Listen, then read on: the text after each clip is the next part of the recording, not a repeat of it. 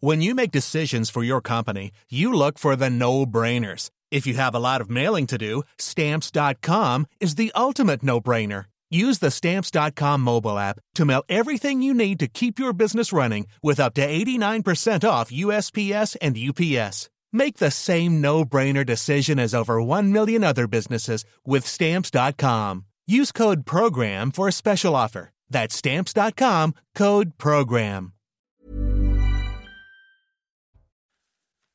Bonsoir à tous, très heureux de vous retrouver dans Soir Info Week-end. Nous sommes ensemble jusqu'à minuit pour analyser, décrypter l'actualité, débattre également avec, pour vous accompagner ce soir, Judith Vintraud. Bonsoir Judith. Bonsoir Olivier. Grand reporter Le Figaro Magazine. À vos côtés, Gideon Koutz. Bonsoir Gideon. Bonsoir. Journaliste radio publique israélienne. On va revenir bien évidemment sur la situation au, au Proche-Orient ce soir. À vos côtés, Louis Marguerite, député Renaissance de Saône-et-Loire. Bonsoir, monsieur le député. Bonsoir. Merci d'être avec nous euh, ce soir. Denis Deschamps, bonsoir. Bonsoir, Olivier. Géopolitologue, analyste, conférencier. À vos côtés, Jean-Michel Fauvergue, ancien chef du RAID, mais pas seulement. Euh, on va parler immigration et votre expérience va nous apporter quelques réponses ce soir, notamment concernant les, les passeurs. Bonsoir, Euh, Olivier. mais avant, un point complet sur euh, l'actualité et c'est avec vous, mon cher Simon Guillain. Et on y va. Bonsoir, cher Olivier, et bonsoir à tous. Nous avons appris aujourd'hui le décès d'Elia Toledano. Ce franco-israélien de 28 ans avait été enlevé le 7 octobre dernier lors de l'attaque du Hamas contre Israël. Et on apprend ce soir que trois otages israéliens ont été tués par erreur par l'armée israélienne. Benjamin Netanyahou déplore une insupportable tragédie. Emmanuel Macron souhaite un compromis intelligent sur le projet de loi immigration depuis Bruxelles. Le chef de l'État a remis un coup de pression sur sa première ministre Elisabeth Borne. Le président de la République a confirmé qu'il n'utiliserait pas de 49.3 pour faire passer le texte. Ce constat alarmant en France, une femme sur quatre renonce de sortir seule de chez elle. C'est ce que révèle le service statistique du ministère de l'Intérieur. L'étude vécue et ressentie en matière de sécurité a été publiée hier. L'objectif est de mesurer l'insécurité sur le territoire. Et puis nous avons appris cet après-midi la mort de l'acteur et chanteur Guy Marchand, célèbre pour son rôle du détective Nestor Burma à la télévision. Sa voix grave l'avait d'abord porté vers la chanson qu'il aimait beaucoup. L'artiste nous a donc quittés aujourd'hui à l'âge de 86 ans, cher Olivier. Merci beaucoup Simon. Toutes ces informations que nous allons euh, développer largement euh, ce soir. Nous vous retrouvons à 22h30 Simon pour un nouveau point sur l'actualité. Euh, le porte-parole de Tsal, le colonel Olivier Rafovitch, sera avec nous dans un instant puisque nous l'avons appris, trois otages israéliens ont perdu la vie. Ils ont été tués par l'armée israélienne, euh, considérant qu'ils étaient une menace. hein. Donc, on, pour en savoir plus, nous aurons tous les détails dans un instant. Euh, C'est l'une des actualités de, de ce soir. Restez avec nous sur CNews. On marque une très courte pause. À tout de suite sur notre antenne. De retour sur le plateau de Soir Info Week-end. Bienvenue si vous nous rejoignez pour vous accompagner jusqu'à minuit autour de ce plateau. Judith Vintraube, Gideon Koutz, monsieur le député Louis Marguerite, député Renaissance. Denis Deschamps est également euh, avec nous, tout comme Jean-Michel Fauvergue. Et à la une de l'actualité, donc ce soir, cette déclaration terrible du porte-parole de l'armée israélienne, Daniel Hagari. Il a annoncé en début de soirée que des soldats opérant dans la bande de Gaza eh bien, avait tué trois otages israéliens identifiés par erreur comme une menace. Écoutez-le. Lors de combats à Shujaya, l'armée a identifié par erreur trois otages israéliens comme une menace. En conséquence, les soldats ont ouvert le feu dans leur direction et ils les ont tués. Au cours de ces recherches et des contrôles effectués dans la zone où l'incident s'est produit, des soupçons sont apparus quant à l'identité des personnes décédées. Leurs corps ont été transférés en territoire israélien pour y être examinés. Alors, pour mieux comprendre ce qui s'est passé précisément, le colonel Olivier Rafovitch, porte-parole de Tzal, sera en liaison euh, avec nous dans quelques minutes. Gideon Koutz, euh, je le disais, terrible Très bien. On peut euh, néanmoins noter euh, cette transparence ce soir de l'armée israélienne euh, qui finalement a tout à perdre à, révéler hein, ce, genre de ce type de, de terribles nouvelles. Comment est-ce que vous comprenez cette, stratégie, cette volonté? La transparence, en principe, ça existe et ça devait toujours exister, surtout qu'il s'agit des otages et dont la libération est le- l'un des buts principaux eh, de cette opération et surtout que ça arrive au bout de 24 heures terribles. Vous avez mentionné aussi les trois soldats tués, les trois otages tués dont, dont, le corps était ramené ce matin par les soldats israéliens. Et en plus, il y a deux soldats israéliens qui ont été tués dans une opération pour tout simplement découvrir et amener des corps des, soldats. Donc il y a des morts pour des corps, et puis, euh, et puis euh, c'est mort terrible aujourd'hui des, six otages, et dont trois, et parce que les soldats ont pensé qu'il s'agit d'un commando suicide, et il paraît qu'ils ont pu échapper à leur géolier. Et on voit, la, on voit donc euh, les visages hein, de, de, ces otages qui ont été tués. On va en parler. D'ailleurs, c'est un soldat bédouin, et donc là, qui a été recherché par sa famille aussi, ce qui démontre voilà, on va en parler justement avec le colonel Olivier Rafovitch qui est en, liaison avec nous. Mon colonel, bonsoir. Euh, merci d'avoir accepté euh, notre invitation. Merci également de faire preuve de, transparence. C'est ce que nous soulignons il y a un instant. Euh, pour commencer, peut-être, nous voyons leurs visages. Qui sont les trois otages qui ont été tués par erreur par l'armée israélienne? Bonsoir, merci de m'inviter ce soir dans votre émission. D'abord, je voudrais vous dire que l'armée israélienne est terriblement euh, attristé par cette euh, erreur de nos forces euh, qui aujourd'hui ont malheureusement abattu trois otages dans la ville de Sajaya durant des combats qui ont lieu avec le, avec le Hamas. Les otages ont été donc identifiés par erreur comme étant des terroristes. Il y a deux habitants de Kfar Aza et puis un autre otage qui travaillait à Niram euh, les trois otages, malheureusement, encore une fois, ont été, euh, ont été tués, ensuite envoyés euh, chez nous pour identification, pour être sûr qu'il s'agit des otages. Et malheureusement, nous avons donc informé les familles. Je dois dire que Tsal est totalement responsable de ce qui s'est passé et une enquête est en cours pour savoir exactement les, les raisons de cette erreur tragique. Et pour, euh, à, cette heure, comment euh, est-ce qu'on explique que ces otages ont, été pris comme une menace? Dans, quel type d'opération tout cela s'est passé? Encore une fois, je vais être très prudent puisque les enquêtes euh, ont commencé et il n'y a pas encore de conclusion précise. Mais d'après ce que nous pouvons comprendre, les otages auraient été soit laissés par les terroristes eux-mêmes, qui les auraient donc abandonnés, et ils auraient été seuls dans cette région de combat extrêmement euh, féroce, soit euh, il se serait échappé. En tout cas, dans les deux cas de figure, le résultat est tragique. Euh, évidemment, nous pouvons que transmettre nos condoléances aux familles, encore une fois, une erreur tragique. Et je répète, Saal prend totalement la responsabilité de cette erreur tragique dans le cadre de la guerre que nous menons aujourd'hui contre le Hamas c'est également euh, une guerre dans laquelle nous avons fixé comme priorité la libération de, tous les otages.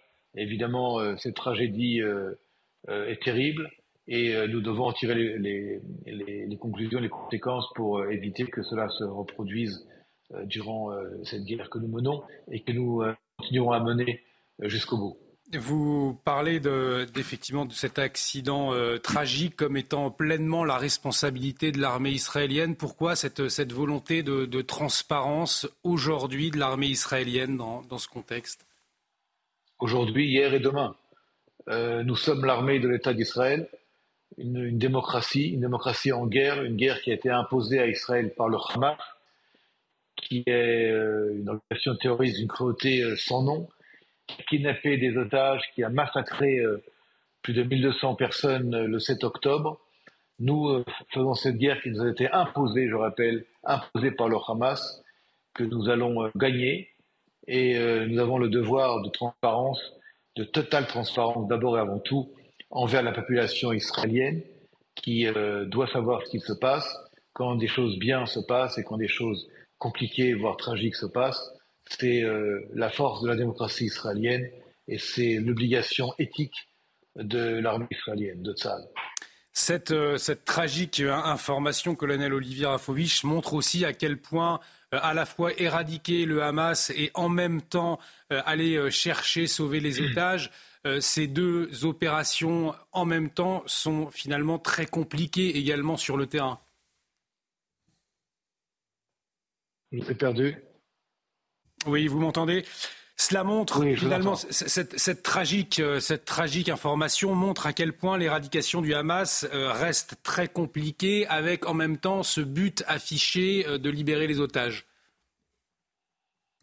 Ce sont deux, ce sont deux objectifs qui, qui, sont tous les deux prioritaires. L'élimination du Hamas est obligatoire. Il y a hors de question de penser que le Hamas va continuer à gérer la bande de Gaza, à être euh, cette organisation terroriste génocidaire euh, au sud d'Israël. Il est hors de question de penser qu'un instant que les chefs du Hamas continueront à régner en maître euh, dans la bande de Gaza. Il faut les éliminer.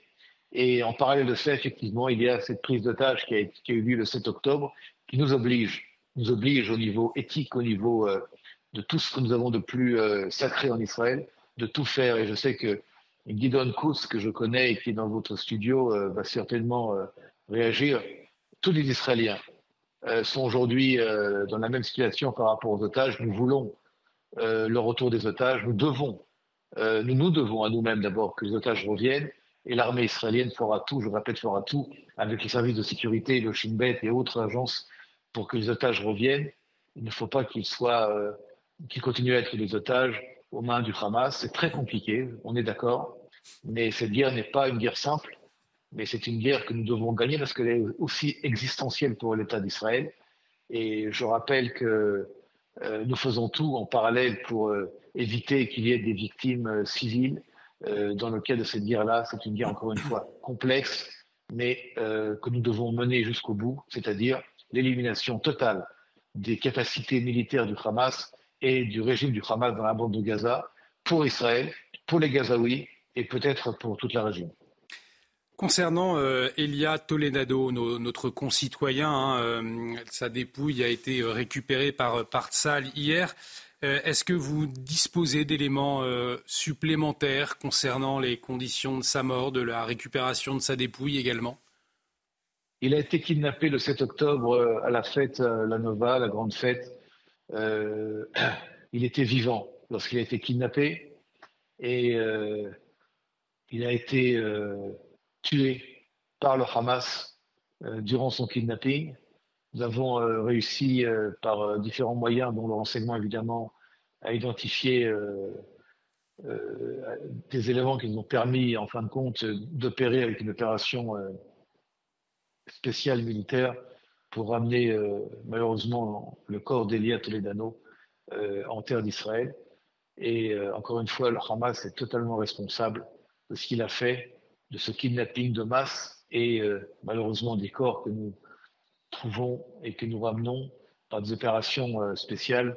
Comme l'a dit un de vos, un de vos invités, ça n'hésite pas à utiliser des forces spéciales et parfois à prendre de très gros risques, même pour amener, s'il le faut, les corps de nos otages. En aucun cas, nous laisserons nos otages vivants et même morts aux mains du Hamas. Merci, colonel Olivier Rafovitch, d'avoir répondu à nos questions. Merci aussi pour, euh, pour votre transparence. C'est ce que nous pouvons euh, souligner également ce soir autour de ce plateau. Euh, merci à vous. Effectivement, Judith Vintraube, cette transparence, elle, est pas, elle ne coule pas de source finalement. Dans ce contexte de guerre, euh, c'est un drame terrible, peut-être avec des conséquences. On va y revenir, on connaît la pression euh, des familles. Néanmoins, euh, comment est-ce que vous, percevez cette volonté de Tsal de, de communiquer sur la façon dont ces trois otages ont été tués, c'est-à-dire par l'armée israélienne? Bah, le mot important a été dit. Israël est une démocratie et dans une démocratie, il y a notamment une presse libre. Mmh. Euh, la presse israélienne fait son travail, y compris en temps de guerre, avec les difficultés euh, que nous, journalistes, euh, on connaît tous dans les situations de guerre. Il y a des journalistes israéliens embarqués, comme on dit, avec l'armée de, de, de avec Tzal, y compris à Gaza. Il aurait été pire que tout que cette tragique vérité, c'est-à-dire que c'est une erreur d'Israël dont Israël assume la responsabilité, euh, apparaissent au grand jour, alors que Tsahal aurait essayé de la masquer. Alors ça, ça, aurait été vraiment... Euh, pire que tout, effectivement. Pire que tout. Euh, donc, de toute façon, le, parti pris de dire la vérité était le bon à tous égards, et, c'est assez... habituel hein, chez Tsahal, y compris d'ailleurs quand des, quand des soldats israéliens se conduisent mal. Quand vous regardez la communication de Sahel, on vous dit euh, à tel endroit, euh, des soldats ont fait des choses que nous réprouvons absolument, ils ont été retirés et ils vont être punis. Je connais très peu de pays euh, qui entendent de guerre tiennent ce genre de, de langage. et effectivement, qui interpelle Jean-Michel Fauvergue. En tout cas, la réalité du, du, terrain montre à quel point il est difficile d'aller récupérer des otages. Vous, euh, c'était votre, votre métier en tant qu'ancien chef du RAID, aller récupérer des otages. Et on voit que euh, sur un théâtre de guerre, un mm. théâtre d'opération militaire, eh bien, euh, l'opération devient encore plus délicate. Oui, moi évidemment c'était mon métier, mais je le faisais dans un autre contexte. Je le mm. faisais en France, dans un pays démocratique qui n'était pas en guerre, et là, on est dans un pays démocratique qui, lui, est en guerre. Alors, il y a une antinomie euh, évidente entre le fait de, faire la guerre et de vouloir euh, récupérer des otages. Les otages qui ont été récupérés, c'est lors d'une période de cessation des combats où il y a eu des discussions avant, des discussions pendant, et là on a récupéré les otages. Mais récupérer les otages pendant une période de guerre, c'est difficile, sauf que quand même, malgré tout, et le, et le colonel nous l'a dit, il y a quand même une telle pression que euh, il y a trois otages qui, ont, qui sont, sont soit échappés, soit euh, qui, ont, euh, qui ont été laissés sur place. Et ces otages-là, effectivement, cette pression-là permettra peut-être de sauver d'autres otages. Mm. Mais en réalité, la, la, la, la, menée d'une offensive est incompatible avec la, mm. la délivrance traditionnelle telle qu'on le connaît nous en tout cas de ces otages-là. Je voudrais rajouter une chose, c'est que euh, effectivement, euh, il faut saluer la transparence de, ce qui a été dit là, et ça c'est quand même euh, assez important de saluer cette transparence-là. effectivement, cette transparence est aussi due au fait que de toute façon les choses se savent maintenant et qu'il vaut mieux le dire avant, avant d'être découvert. Mais transparence, ça ne veut pas dire dire, dire tout surtout une armée en campagne, effectivement, euh, garde des renseignements pour Mais du coup, Gideon Koutz, on connaît la, pression des familles euh, d'otages sur le gouvernement israélien. Est-ce qu'on peut imaginer des conséquences, donc après ces révélations de Tsahal, euh, une pression supplémentaire des familles et peut-être un changement aussi de stratégie? Est-ce que c'est envisageable? Et on peut dire légitimement que cette pression, bien sûr, va augmenter, pas uniquement du côté des familles des otages, mais de, l'opinion publique israélienne. Parce qu'une pression américaine existe déjà d'avancer rapidement vers une autre trêve, et qu'il y a des informations comme quoi euh, les, pour parer les négociations concernant les otages avancent quand même. On ne sait pas dans quelle direction, parce que là, probablement, le Hamas a quand même réussi à retrouver euh, quelques étages qu'il pourra, euh, qu'il pourra échanger, bien sûr que ça va aller dans la direction d'une trêve humanitaire euh, supplémentaire dans les proches à venir. Cela ne dit pas qu'il y aura un grand changement de stratégie, peut-être plus tard. Et pendant la visite de Jack Sullivan de, euh, conseiller euh, pour la sécurité du président américain euh, ce week-end. Et, en Israël, on a parlé d'un changement de stratégie et dépasser d'une action massive mm. vers des pas vers des actions ciblées comme on a dit par, qu'on a voulu pour tous c'est très très difficile mais vers une stratégie des actions commando séparées qui, ont vraiment essayé de libérer les otages ou attaquer des cibles très précises du point de vue de, de la recherche après et, les dirigeants du Hamas. Il faut noter quand même, du point de vue moral et du public israélien, ça, n'aide pas, parce que les faits sont là. Jusqu'à maintenant, aucun otage, sauf une au début, avant que le vrai combat commence, n'a pas été libéré par l'armée israélienne. Et d'autre part, euh, les grands chefs du Hamas sont toujours en liberté. Donc là, il faudrait quand même et changer ou euh, accélérer. Des questions qui se posent effectivement sur le sort de ces grands chefs du Hamas et notamment de l'action euh, l'Europe et la France. On va l'évoquer tout de suite. Euh, justement, après cette autre tragique nouvelle, la, la découverte d'Elia Toledano. C'était un ami de Mia Chiem. Sa dépouille a été retrouvée, hein, la dépouille de notre concitoyen, dans la bande de Gaza. on le voit, son, visage à l'instant à l'antenne. C'était euh, l'un des quatre otages français encore retenus euh, par le terroriste. Son frère Daniel euh, a témoigné sur notre antenne la veille de, la découverte de, sa dépouille. Et voyez ce qu'il dénonçait, Daniel, le frère d'Elia. L'Union européenne et l'ONU ont beaucoup de pouvoir. S'ils tombent d'accord pour enfin dire stop à cette situation et insister sur la libération des otages, alors le Hamas prendra note. Le Hamas saura qu'il n'a plus d'argent du tout.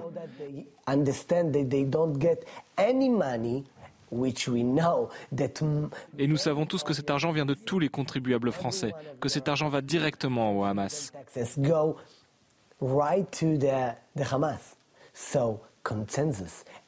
Alors le consensus entre le Parlement français et le Parlement européen, entre l'Union européenne et l'ONU, peut faire beaucoup, et certainement beaucoup plus que ce qui a été fait jusqu'à présent.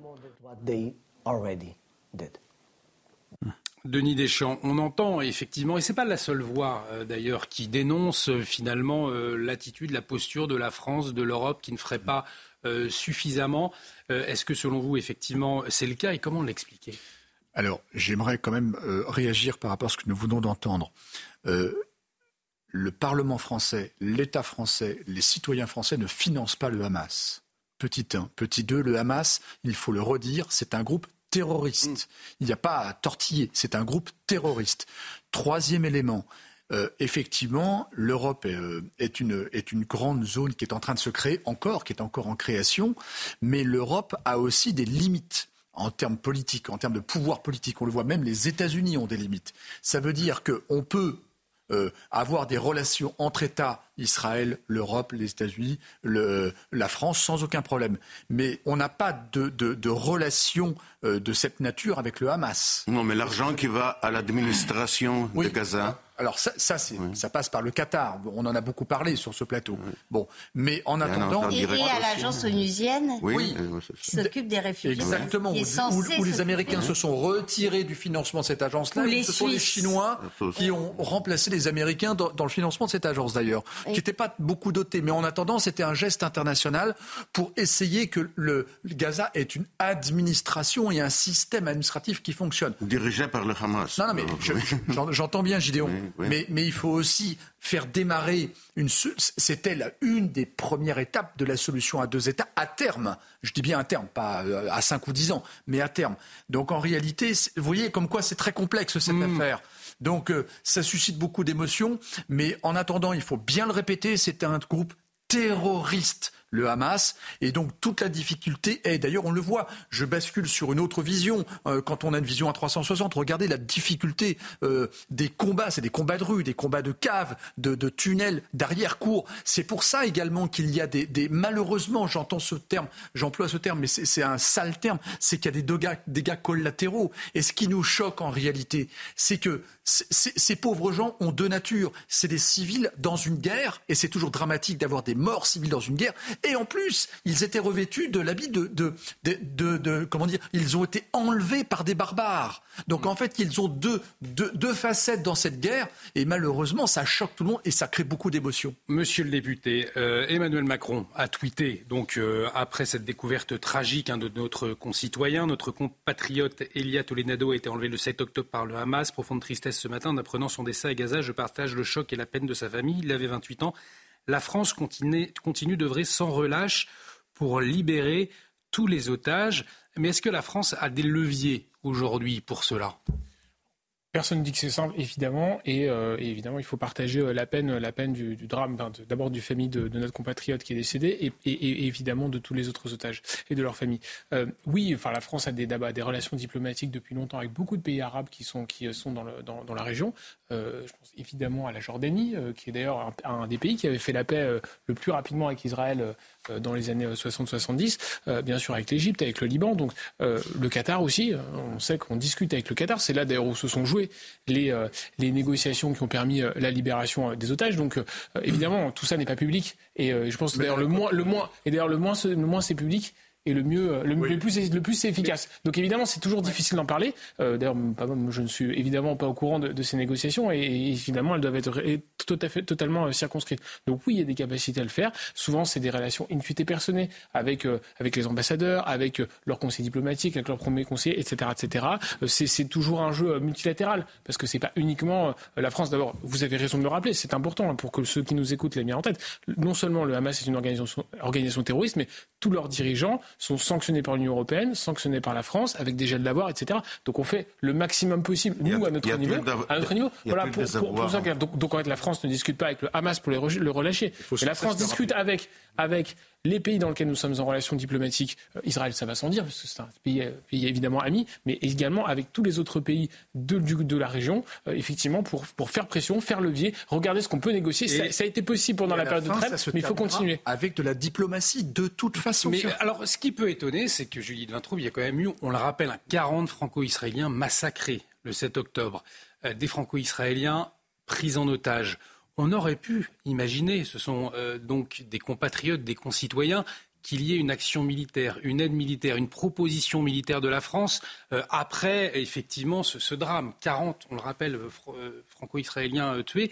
Ça n'a pas été le cas. Est-ce que là encore, eh bien, c'est pas considéré comme un manque d'action militaire, sans vouloir s'ingérer dans les affaires de l'armée israélienne, mais est-ce que une proposition française d'aide militaire aurait pu euh, finalement être audible.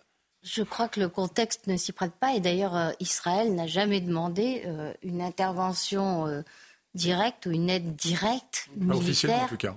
Moi j'ai rien entendu de ce de, de la France.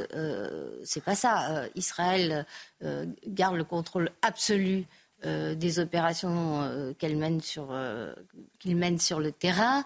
il y a une aide logistique américaine euh, notamment du côté du Liban, euh, puisque la multiplication des fronts euh, fait que, étant donné le caractère limité des ressources israéliennes, l'allié américain est là pour, pour, défendre Israël contre le Hezbollah. Mais je ne vois pas ce que la France pourrait faire logistiquement sur le terrain. Je ne suis pas spécialiste militaire. Il y a une, il y a une réunion sur, sur euh, le côté des renseignements euh, contre le Hamas qui euh, Ça, une collaboration les échanges de qui a eu qui a eu lieu la, semaine dernière à Paris avec participation de, de, représentants israéliens. donc il y, a, il y, a, ce type, c'est ce qui est resté de la, du, projet de la coalition. ce que je vous propose, c'est que nous parlions de, de, la situation au Proche-Orient à 23 h mais avant il est 22h30. L'actualité marquée aussi par la visite de Gérald Darmanin à Calais aujourd'hui sur la question de l'immigration, une visite hautement politique. On en parle dans un instant, mais avant, il est 22h30, bientôt passé de une minute. Le rappel des titres avec vous, Simon Guillain.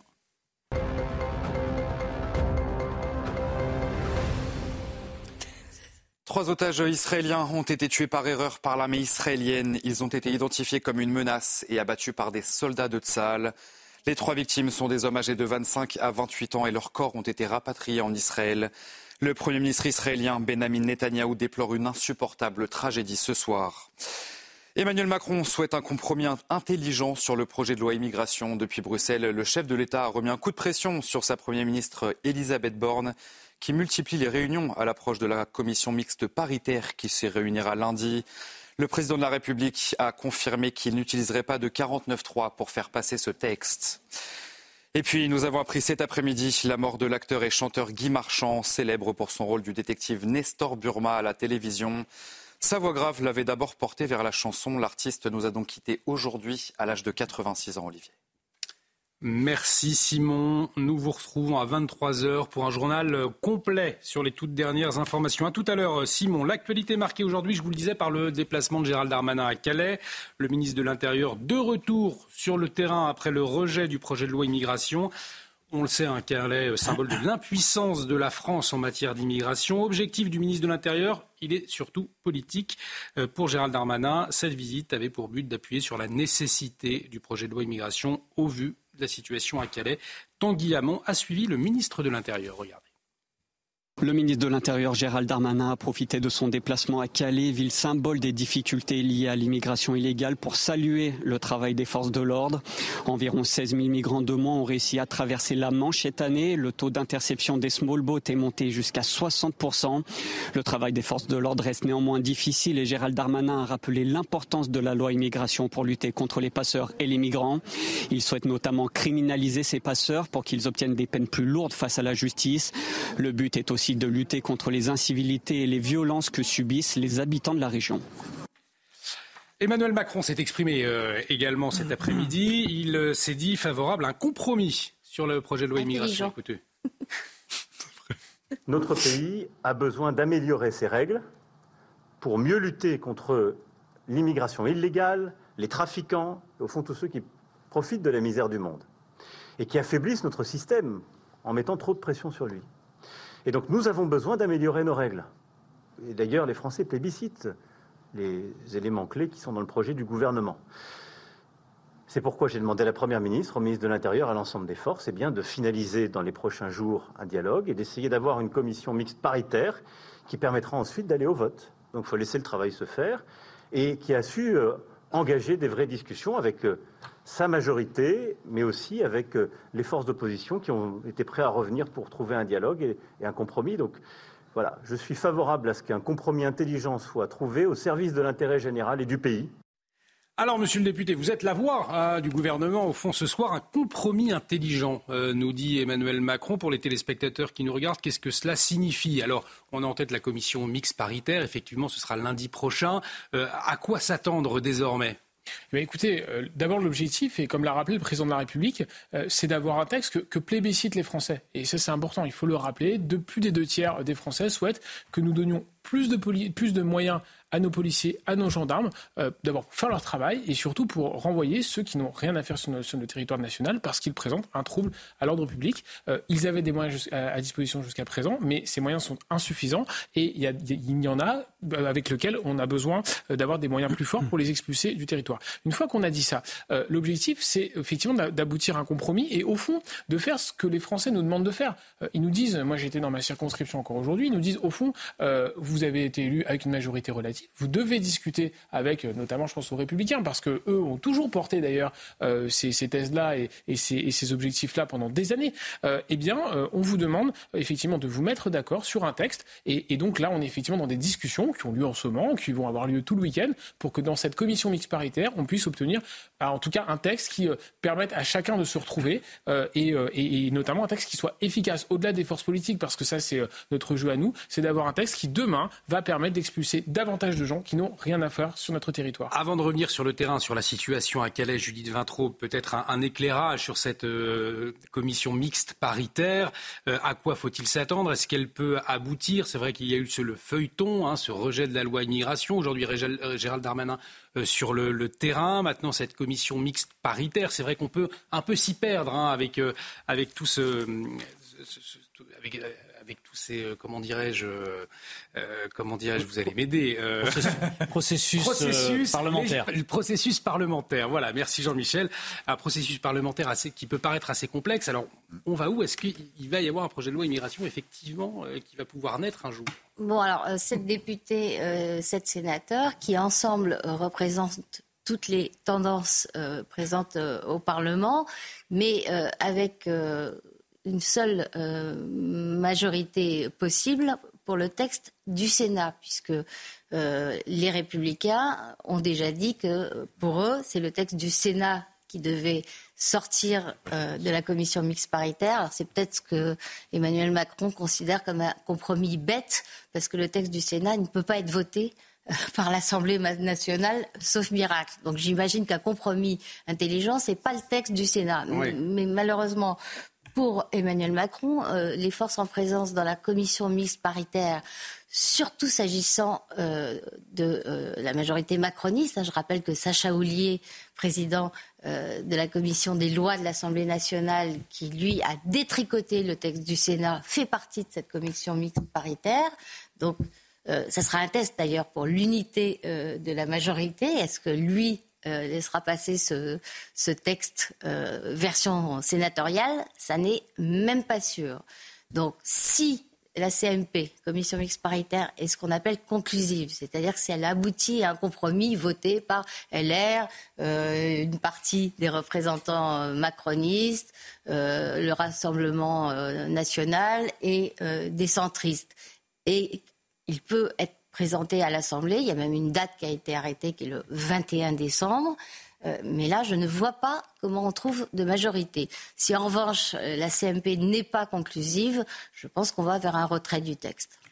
Voilà la perspective, le retrait du texte, visiblement, c'est ce que nous explique Judith Vintraube ce soir, monsieur le député, c'est pas facile. Hein. Non, l'objectif, c'est bien évidemment d'avoir un texte. Personne n'a dit que c'était simple, sinon on ne serait pas en train de s'en parler, euh, ni, ici ni ailleurs. Euh, bien évidemment, le texte du Sénat, c'est la base de discussion parce que c'est le dernier texte qui a été adopté, puisque, comme vous le savez, il a été rejeté. D'ailleurs, on peut évidemment le regretter parce qu'on n'a pas eu le temps, on n'a pas voulu, les majorités de députés n'ont pas voulu débattre et faire d'ailleurs ce pourquoi ils ont été élus. Mais, mais une, fois qu'on a dit ça, euh, donc effectivement, il y a un texte de départ de discussion. Maintenant, comme dans comme dans toute discussion, comme dans tout échange, toute, négociation, quelle qu'elle soit, eh bien, euh, chacun avance euh, les points qui sont importants pour lui. Et je suis sûr qu'il y a des points qui sont importants pour les LR, il n'y a aucun doute, que ce soit les, les LR du Sénat comme les LR de l'Assemblée nationale. Et puis il y a des points qui sont importants pour nous. Je tiens vraiment à rassurer tout le monde. Il y a évidemment des nuances au sein de notre majorité, mais elle est très unie. La Première ministre nous a réunis à plusieurs reprises, euh, même encore hier soir, et elle a bien rappelé que nous devions être unis et que c'était une priorité pour elle. Donc Sacha Ouli, qui par ailleurs euh, préside la, commission mixte paritaire, hein, donc euh, je suis sûr qu'il aura à cœur, comme tous les autres membres de la majorité, Renaissance, Horizon, Modem, et ben effectivement d'essayer de faire le maximum pour aboutir sur ce texte. Donc évidemment, c'est pas simple. Évidemment, il va y avoir des points. Il faudra regarder dans le détail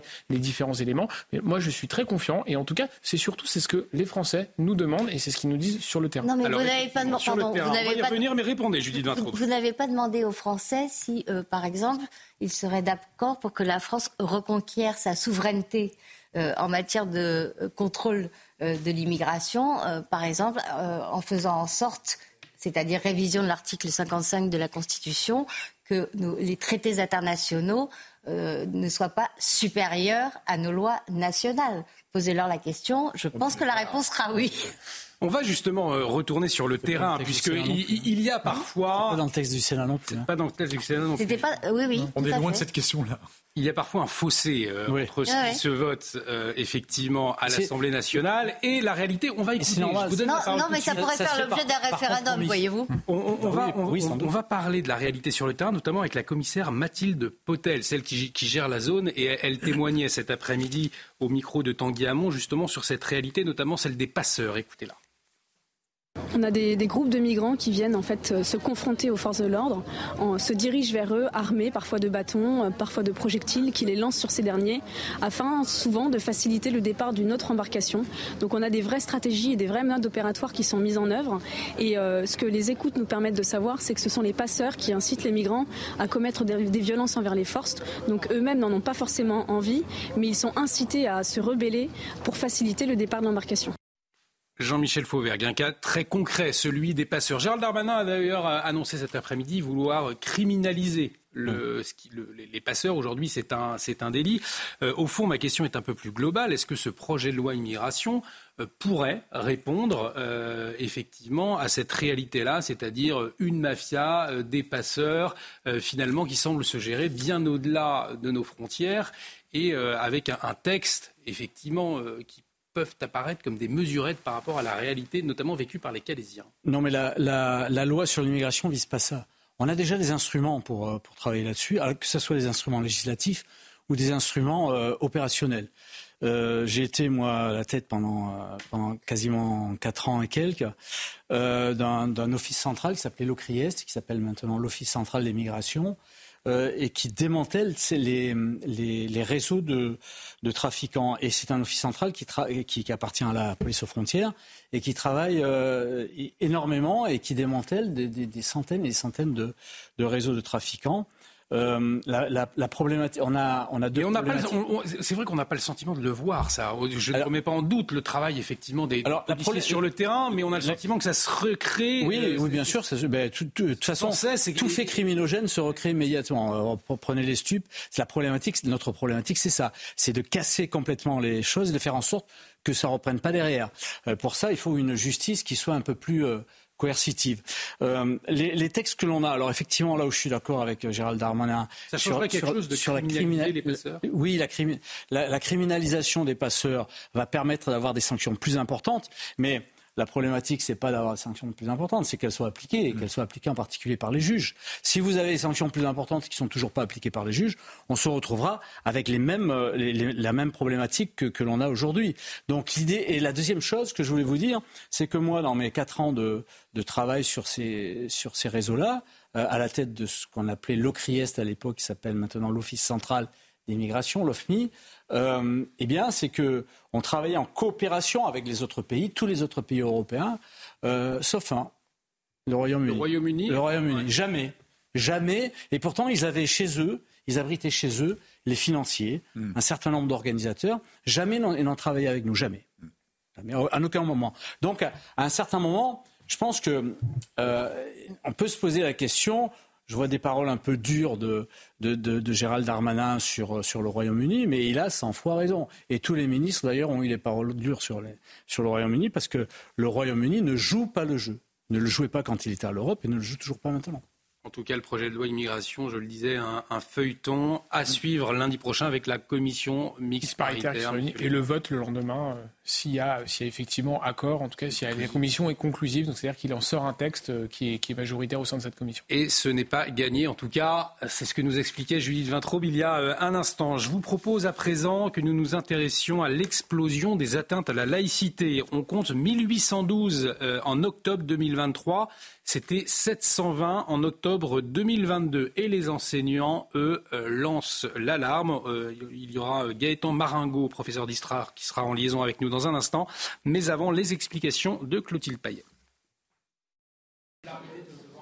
Après une rentrée scolaire marquée par plusieurs incidents portant sur les atteintes à la laïcité à l'école, le mois de novembre a vu les signalements nettement baisser. Pour Gabriel Attal, en déplacement ce matin dans un collège de Seine-Saint-Denis, ce résultat s'expliquerait par ces dernières mesures gouvernementales.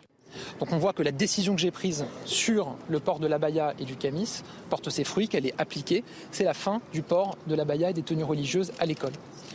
On voit que ça entraîne une baisse euh, des chiffres d'atteinte à la laïcité. Des chiffres pourtant bien plus élevés en septembre et en octobre.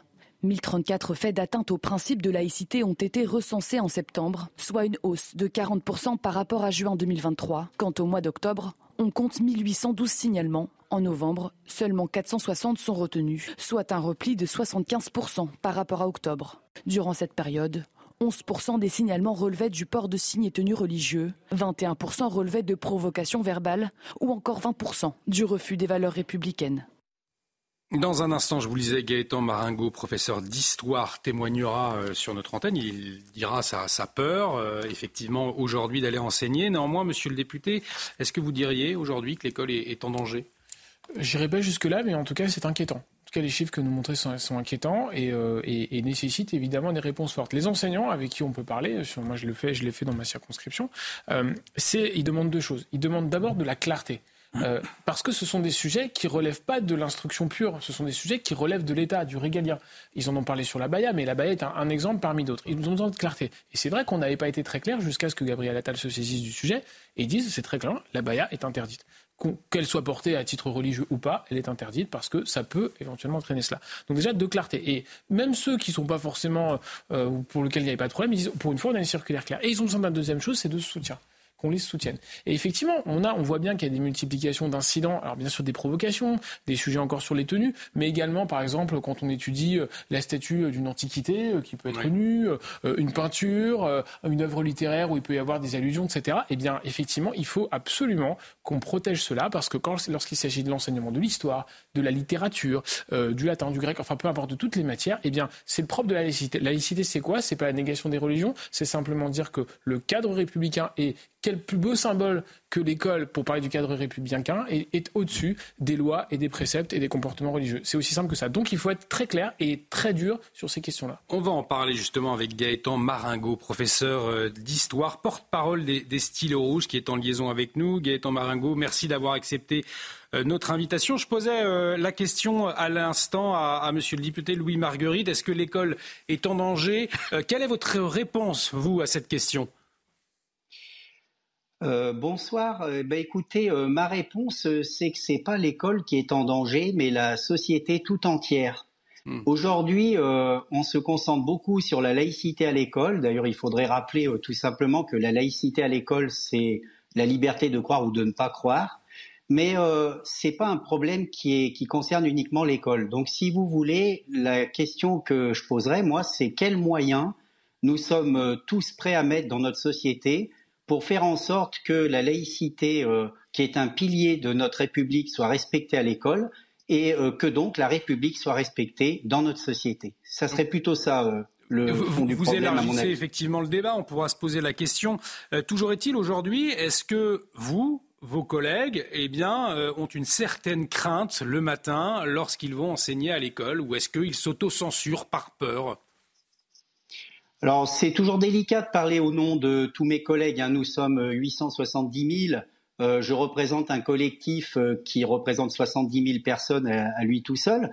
Euh, on sait que depuis 2022, et un sondage, un, enseignant sur deux avoue s'être auto-censuré au moins une fois. je pense que la situation empire. Hein. Euh, depuis l'assassinat de Samuel Paty, effectivement, euh, il y a une forme de crainte qui, qui, règne dans les salles des professeurs. Mais il faudrait aussi rappeler que euh, tous les professeurs ne sont pas unis, qu'il n'y a pas une cohésion au sein du hmm. corps enseignant qui n'existe pas en tant que tel. Et selon que vous preniez des enseignants qui ont moins de 30 ans, plus de 50 ans, selon qu'ils enseignent l'histoire-géographie ou d'autres disciplines, tous ne sont pas concernés dans, la même mesure par euh, la laïcité et les atteintes à celle-ci euh, qui sévissent euh, de plus en plus. Vous diriez que certains de vos collègues ont eux aussi une responsabilité face à ces atteintes à la laïcité avec un comportement qui pourrait les encourager finalement? Euh, ce que je dirais surtout, c'est pas mes collègues, c'est la société, c'est-à-dire quels moyens on, met dans l'école. Parce que mes collègues et moi-même, nous ne sommes que les, fonctionnaires qui euh, mettons en place et qui faisons en sorte que euh, les règles s'appliquent et les programmes s'enseignent. en revanche, une chose est certaine, c'est que depuis les dernières réformes euh, qui ont eu lieu, notamment, je pense à celle de Monsieur Blanquer, je peux passer pour, je peux parler du lycée puisque j'y enseigne depuis 20 ans. Euh, ces réformes euh, du, du, nouveau baccalauréat ont, ont, mis les professeurs euh, en concurrence, notamment avec les spécialités. Aujourd'hui, on nous demande de prêcher un petit peu pour notre discipline en seconde, hein, pour attirer des élèves, pour éviter justement d'avoir à fermer des, des spécialités. Donc, les professeurs étant mis en concurrence, eh ben tous nous ne sommes pas euh, solidaires, nous formons pas forcément euh, euh, des équipes qui avons envie de travailler ensemble et ça se ressent même pour l'enseignement, notamment de l'enseignement moral et civique, qui, vous le savez très bien, échoue en grande partie aux professeurs d'histoire-géographie, souvent pour bloquer, pour boucler pardon les emplois du temps. Donc on, vous entend bien, vous, euh, vous dénoncez un manque euh, de cohésion finalement au sein du groupe euh, professoral. Néanmoins, la réaction des autorités, on a salué les dernières mesures de, Gabriel Attal, en tout cas sa volonté d'agir, sa volonté de dire les choses, de nommer certaines choses. Est-ce que la réaction des autorités, eh bien, elle est à la hauteur ces derniers temps? Bon, là, si je peux modestement témoigner, j'ai l'impression qu'effectivement, les dernières euh, interventions de M. Attal euh, sont plutôt rassurantes ou sont plutôt bien bien prises ou bien saisies par de nombreux professeurs. Mais il faudrait quand même rappeler que c'est très bien les intentions, hein, mais on a l'habitude euh, dans cette grosse institution qu'est l'Éducation nationale. Le, ce qui serait intéressant de, voir, c'est comment ça va se concrétiser en acte. Par exemple, si on parle de l'enseignement moral et civique, vous savez que euh, il s'agit, on parle d'une heure tous les 15 jours pour, euh, pour chaque classe. On peut se demander quand même comment, en une heure tous les 15 jours, on peut décemment enseigner la citoyenneté aux élèves et faire de d'eux des, futurs citoyens. Et puis euh, aussi, euh, il y a des choses qui fonctionnaient très bien. Euh, je pense notamment aux TPE qui ont été supprimés par Monsieur Blanquer, qui permettaient de faire travailler les enseignants ensemble et dans le cadre d'un projet commun. Moi, je pense qu'on pourrait tout à fait adapter ces TPE qui ont été supprimés aux apprentissages de l'enseignement moral et civique. Autrement dit, si M. Attal, derrière ses annonces, met de vrais moyens, des moyens euh, euh, importants et financiers pour euh, mettre en place un enseignement moral et civique décent, alors là, tout ira bien. Je suis pas sûr que ce soit le cas parce que ça demande beaucoup d'argent, beaucoup de temps, beaucoup d'ajustements. Je termine par un mot. on parle de réformer l'EMC. De nouveaux programmes sont en train d'être rédigés pour la rentrée de septembre 2024. Nous sommes bientôt en janvier 2024. Personne n'est au courant de rien. Est-ce qu'on va faire comme d'habitude? Est-ce qu'on va euh, débuter une année 2024 et on va apprendre en cours de route comment est-ce qu'on met en place ces nouveaux enseignements? C'est un petit peu la question que je pose à Monsieur Attal. Merci beaucoup, euh, en tout cas, Gaëtan Maringo, d'avoir accepté notre invitation ce soir. Je le rappelle, vous êtes professeur d'histoire, porte-parole des styles rouges. Monsieur le député, euh, on entend en tout cas une volonté de voir des, actes concrets hein, après les prises de parole, notamment de Gabriel Attal. il y aura effectivement des actes concrets oui. Concernant les atteintes à la laïcité, il y en a déjà eu un quand même. L'interdiction de la Baïa, on, en a, L'interdiction de la quand même euh, beaucoup parlé. C'est mm. extrêmement clair. La précédente circulaire euh, n'avait pas été claire objectivement et il est revenu dessus. On avait expliqué qu'il fallait que ce soit dans la durée, voir analyser si c'était pour fait religieux. Là, on l'a tout simplement interdit. Et je, dis, je disais bien, c'est un sujet de clarté. Et d'ailleurs, ça recoupe ce que nous disait euh, cet enseignant à l'instant. C'est c'est pas un sujet que pour l'école en réalité. C'est pour ça que ça relève de l'autorité de l'État et du ministre. Pour ce qui est des programmes, ça tombait bien. J'étais en début d'après-midi dans un collège de Buxy et je dans, le cadre d'un cours de, CM justement euh, d'éducation civile et morale et euh, dans lequel j'ai témoigné sur ce qu'était le mandat de député, etc. C'était passionnant, plein d'échanges avec les, les, élèves et par ailleurs j'ai évidemment j'ai déjeuné avec les enseignants qui m'indiquaient effectivement qu'ils attendaient euh, les circulaires justement sur les programmes. Donc évidemment je relayerai du coup à, double titre cet élément. Donc moi j'ai pas de doute qu'il y a une volonté politique très forte, que ce soit on peut on peut au moins accorder au ministre le fait qu'il l'ait fait sur la Baïa, gageons qu'il le fasse sur le reste. J'ai pas de doute qu'il le fait. Il a beaucoup d'engagement pour ça. Il nous reste un peu plus d'une minute avant de marquer une pause, Jean-Michel Fauvergue. Le problème de fond, et on entendait le, euh, ce professeur nous dire, voilà, c'est un problème, les atteintes à la laïcité concernent l'école, mais c'est aussi c'est révélateur euh, d'une problématique euh, dans toute la société et notamment la question des frères musulmans. On connaît le, le, frérisme qui s'ingère notamment à l'école. Est-ce que les frères musulmans aujourd'hui devraient être considérés comme un groupe terroriste en France? Ce qu'il y, a de sûr, c'est que euh, les frères, euh, la, mouvance frériste, les salafistes, les wahhabistes ont été dénoncés dans le discours du président de la République, qui était le, discours de juste avant la loi de la sécurité globale, euh, et qu'ils ont été désignés dans, ce sens-là. Est-ce que les frères musulmans sont des groupes terroristes? On voit quand même que le, Hamas euh, a une tendance frériste, on peut se poser effectivement, euh, effectivement la question. Ce qu'il faut, c'est effectivement, et vous avez raison là-dessus, Olivier, c'est combattre le, terrorisme par tout ce qui fait le terreau du terrorisme. Euh, avant ça, il y a une forte loi qui a été votée, qui était la loi sur, sur les séparatismes, sans doute qu'elle ne va pas assez loin et il faudra sans doute y revenir. Mais on va marquer une, une ah, très courte pause. Euh, on va revenir dans un instant. On va vous remercier, monsieur le député. Merci d'avoir accepté notre invitation ce soir dans Soir Info Week-end. Louis-Marguerite, député Renaissance de Saône-et-Loire, merci à vous. Euh, on va revenir sur la situation au Proche-Orient dans un instant. On reviendra également sur la posture de Jean-Luc Mélenchon, d'Olivier Faure, également de, de Thomas Porte, qui au fond, eh bien, mettent dos à dos les terroristes du Hamas et Israël. On en parle dans un instant. Restez avec nous sur CNews. un deal tout de suite. De retour sur le plateau de Soir Info Week-end, bienvenue si vous nous rejoignez. Il est presque 23h tout de suite, le journal avec Simon Guillain. Et l'actualité du soir, Simon, ce sont ces trois otages israéliens tués par erreur par l'armée israélienne. Oui, les trois victimes sont des hommes âgés de 25 à 28 ans et leurs corps ont été rapatriés ce soir en Israël. Benjamin Netanyahou déplore une insupportable tragédie et nous on va écouter ensemble le porte-parole de l'armée israélienne, Daniel Agari. Lors de combats à Shujaya, l'armée a identifié par erreur trois otages israéliens comme une menace. En conséquence, les soldats ont ouvert le feu dans leur direction et ils les ont tués. Au cours de ces recherches et des contrôles effectués dans la zone où l'incident s'est produit, des soupçons sont apparus quant à l'identité des personnes décédées. Leurs corps ont été transférés en territoire israélien pour y être examinés. Et quelques heures plus tôt, nous apprenions la mort de l'otage franco-israélien Elia Toledano. âgé de 28 ans, il avait été enlevé le 7 octobre dernier lors de l'attaque du Hamas contre Israël. L'armée israélienne a, ramené sa dépouille. Emmanuel Macron a réagi à ce décès depuis Bruxelles. On écoute donc ensemble le chef de l'État.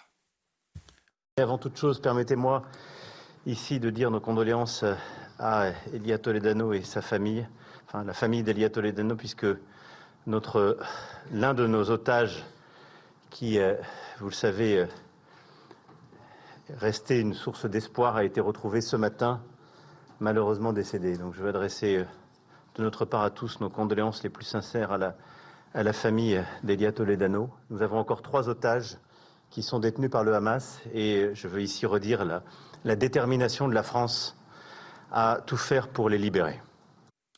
Sur euh, le terrain militaire, euh, à présent, Simon, les opérations sont de plus en plus intenses hein, dans le sud de la bande de Gaza, précisément. Oui, l'armée israélienne affirme ne plus avoir le contrôle de l'enclave palestinienne alors que des centaines de tunnels souterrains n'ont toujours pas été explorés. Et dans le même temps, les familles des otages continuent de se rassembler. On va faire le point euh, sur la situation avec nos envoyés spéciaux à Tel Aviv, Antoine Estève et Stéphanie Rouquier.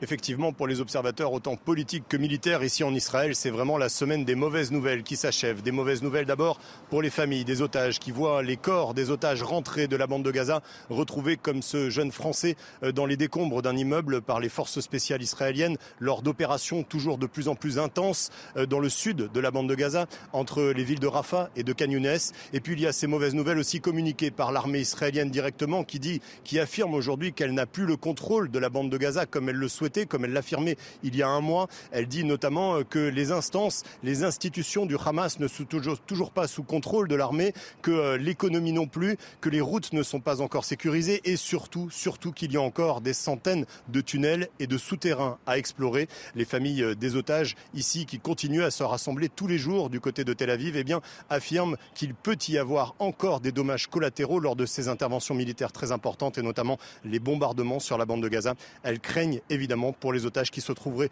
toujours dans les souterrains, dans les tunnels, aux mains du Hamas.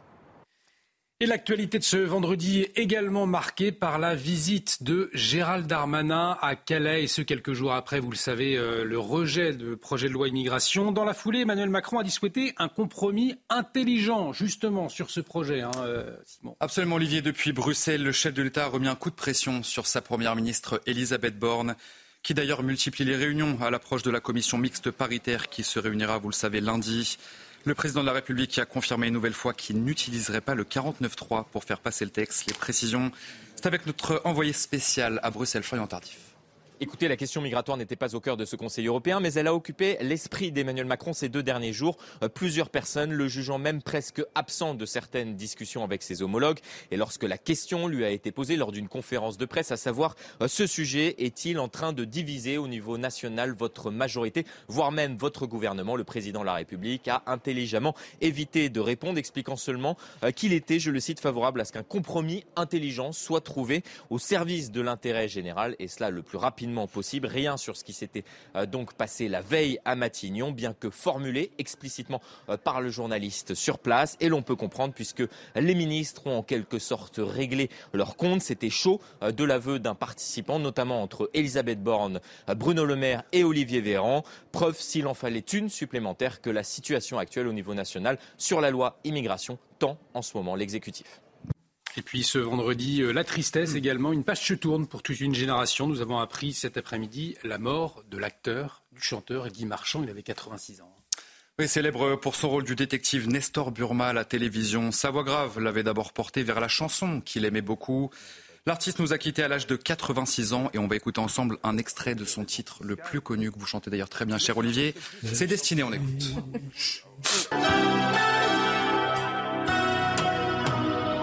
Destiné, on était tous les deux destinés à voir nos chemins se rencontrer, à s'aimer sans demander pourquoi,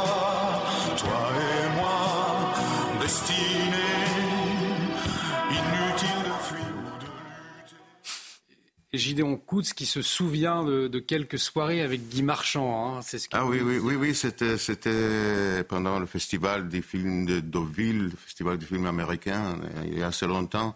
Donc après, après, après la présentation des films, etc., Guy Marchand était toujours au centre d'une petite réunion des amis, mais autres euh, participants du public. Il s'est mis au, au, au, piano et a commencé à chanter comme il savait très bien faire. L'ambiance était formidable, c'était un grand monsieur, quelqu'un de très très convivial. Et effectivement, Guy Marchand qui disait Je ne suis qu'un chanteur, quand je vais mourir, il ne restera pas grand-chose, peut-être un fond sonore comme de la musique d'ascenseur. C'est bien évidemment bien plus que de la musique d'ascenseur que Guy Marchand nous laisse euh, ce soir. On en dira un mot à la fin de cette émission d'ailleurs. Merci à vous, mon cher euh, Simon Guillain, pour ce euh, journal. Nous sommes ensemble donc jusqu'à minuit pour vous accompagner. Judith Vintraube, Gideon Koutz, Jean-Michel Fauvergue et euh, Denis Deschamps. Nous l'entendions à l'instant à la une ce soir, cette terrible euh, déclaration du porte-parole de l'armée israélienne, Daniel Hagari. Il a donc euh, annoncé que des soldats opérant dans la bande de Gaza avaient tué trois otages israéliens identifiés par erreur comme une menace. Le porte-parole de l'armée israélienne, le colonel Olivier Rafovitch, nous détaillait dans quelles conditions eh bien, ces trois otages ont été tués. Regardez. D'après ce que nous pouvons comprendre, euh, les otages auraient été soit laissés par euh, les terroristes eux-mêmes, qui les auraient donc abandonnés, et ils auraient été euh, seuls dans cette région de combat extrêmement féroce, soit ils se seraient échappés. En tout cas, dans les deux cas de figure, le résultat est tragique. évidemment, nous pouvons que transmettre nos condoléances aux familles, encore une fois, une erreur tragique et je répète, Saal euh, prend totalement la responsabilité de cette erreur tragique dans le cadre de la guerre que nous menons aujourd'hui contre le Hamas Gideon Koutz, journaliste radio publique israélienne, on le disait, une erreur tragique assumée ce soir par l'armée israélienne. Et les infos euh, qui vous viennent de Tel Aviv ce soir, eh bien, elles sont les suivantes. Des rassemblements, justement, des, familles d'otages en ce moment même à Tel Aviv. Hein. Oui, hein, à côté du gouvernement, et d'ailleurs, devant euh, l'état-major, Larry Kaplan, qui a connu déjà les grandes manifestations d'avant-guerre. Et il s'agit de centaines de personnes, pas uniquement les familles des otages, mais aussi des supporters d'autres euh, gens qui se sont joints avec euh, un seul mot et avancer les pourparlers, commencer la négociation. Ils demandent une trêve rapidement. Et, en ce qui concerne donc euh, cette trêve, il y a une information qui est sortie ce soir, comme quoi le chef du Mossad, et David Barnea va rencontrer, a prévu rencontrer la semaine prochaine, ou même, même, même, euh, oui, la semaine prochaine en Europe, le Premier ministre qatari, et Mohamed El Thani, qui est bon, le grand responsable de ces négociations, et probablement en vue d'une euh, reprise, d'une trêve ou d'une reprise de ces négociations. Denis Deschamps, le chef du Mossad, avec une, rencontre avec le Premier ministre qatari, donc euh, c'est euh, une information ce soir, c'est une information importante, hein, perspective peut-être de trêve à venir. Exactement, mais c'est important ce que dit Gideon. Et moi, je n'avais pas trouvé cette information, donc merci non, non, bien, de la livrer. Et euh, donc c'est important parce que d'abord on sait, quand on regarde sur une vision globale, que beaucoup de chancelleries poussent Netanyahou à re-rentrer dans un processus d'une trêve, parce que c'est le plus efficace pour rendre la liberté aux, otages. Premier point. Deuxième point, euh, on a vu que Biden commence à s'agiter pour commencer à dire il va falloir que ça s'arrête bientôt. Mm. On a eu aussi d'autres chancelleries qui ont dit euh, il est hors de question que Israël s'installe durablement à Gaza. Et enfin, euh, ce qui est assez, enfin, ce qui, ce qui est très précieux, c'est qu'il faut, je l'ai dit tout à l'heure, il faut absolument se convaincre que après le temps de la guerre, il y aura le temps de la diplomatie. Et il n'y a que la diplomatie qui trouvera une solution, j'espère durable, c'est pas gagné, mais j'espère durable. Donc là, en fait, ça arrive au grand jour, comme quoi ça reprend des discussions.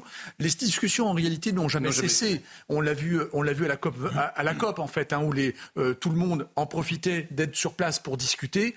Maintenant, ça commence sauf, à... Sauf la, le, prince héritier saoudien, qui a, oui, qui, qui a posé un lapin quand même. Mais c'était pas le seul, d'ailleurs, à être parti. Hein, vous vous souvenez C'est pas le seul. Mais en attendant, ça continue à discuter. Et en fait, on voit que la pression commence à augmenter pour une nouvelle trêve. Donc ça, c'était intéressant. Julie de Vintraud un élément qu'on peut rajouter, c'est que le Qatar fait également pression sur le Hamas. Mm. Euh, ils ont demandé. le plus de pression dessus. Ils ont demandé aux dirigeants du Hamas euh, qui étaient réfugiés chez eux d'aller ailleurs. Ils les ont fait partir. Ça, c'est bon. Euh, justement, interrogation de Jean-Michel Fauvert. Ils sont partis vers l'Algérie. Interrogation de Jean-Michel Fauvert, oui, oui, justement, à ce, sujet-là, comment en les faisant partir. Maintenant, vont-ils faire pour négocier avec eux? Comment vont-ils faire pression avec eux? Je, me, pose des questions maintenant sur le rôle du Qatar, euh, qui, n'a plus chez lui ses dirigeants du Hamas. Euh, ce qui est une bonne chose hein, d'ailleurs. Hein, Et quel lien cette euh, entité du Hamas avec ceux qui sont encore sur le terrain? Est-ce que ça a été rompu ou pas? On n'a pas Probablement pas. C'est ce qu'on dit. Donc, les dirigeants extérieurs du Hamas ne se trouvent plus au, Qatar. Mm probablement en Algérie, parce que là, ils se sentent plus à l'aise, plus sûrs au Qatar, même si je ne vois pas Israël essayer de liquider les, dirigeants du Hamas au Qatar. mais quand même, je ne pense pas, enfin, selon l'état actuel des informations qu'on connaît, et que le Qatar a perdu la main euh, sur le Hamas. Et quand même, euh, c'est quand même un maître, pas un maître absolu, mais concernant l'argent, et là, à l'époque, ils ont fait une faveur, disons, ils ont fait une faveur à tout le monde, à Israël aussi, mais aussi à, l'Union européenne, à toute la communauté internationale, parce que finalement, euh, si cet argent ne serait pas passé à Gaza, Israël était déjà accusé qu'elle bloque, euh, voilà, qu'elle ne permet pas, qu'elle euh, ne permet pas de reconstruire, etc., etc. Donc, avec cet argent, il y avait d'autres éléments qui sont passés. ce, qui ce qui sera intéressant d'observer dans les semaines qui viennent, c'est est-ce qu'il y aurait peut-être un changement de tête au Hamas, où on expulse ce personnage pour trouver une, une, une version politique. Est-ce que des têtes vont tomber, là, littéralement donc, euh, En tout cas, je vais avoir une nouvelle représentation politique. Je souhaitais que nous nous arrêtions quelques instants. Il y a, il y a déclaration de, M. Moussa El Marzouk, par, exemple, de M. Moussa El Marzouk, qui a été interviewé par, et, par, par euh, El Monitor, par le site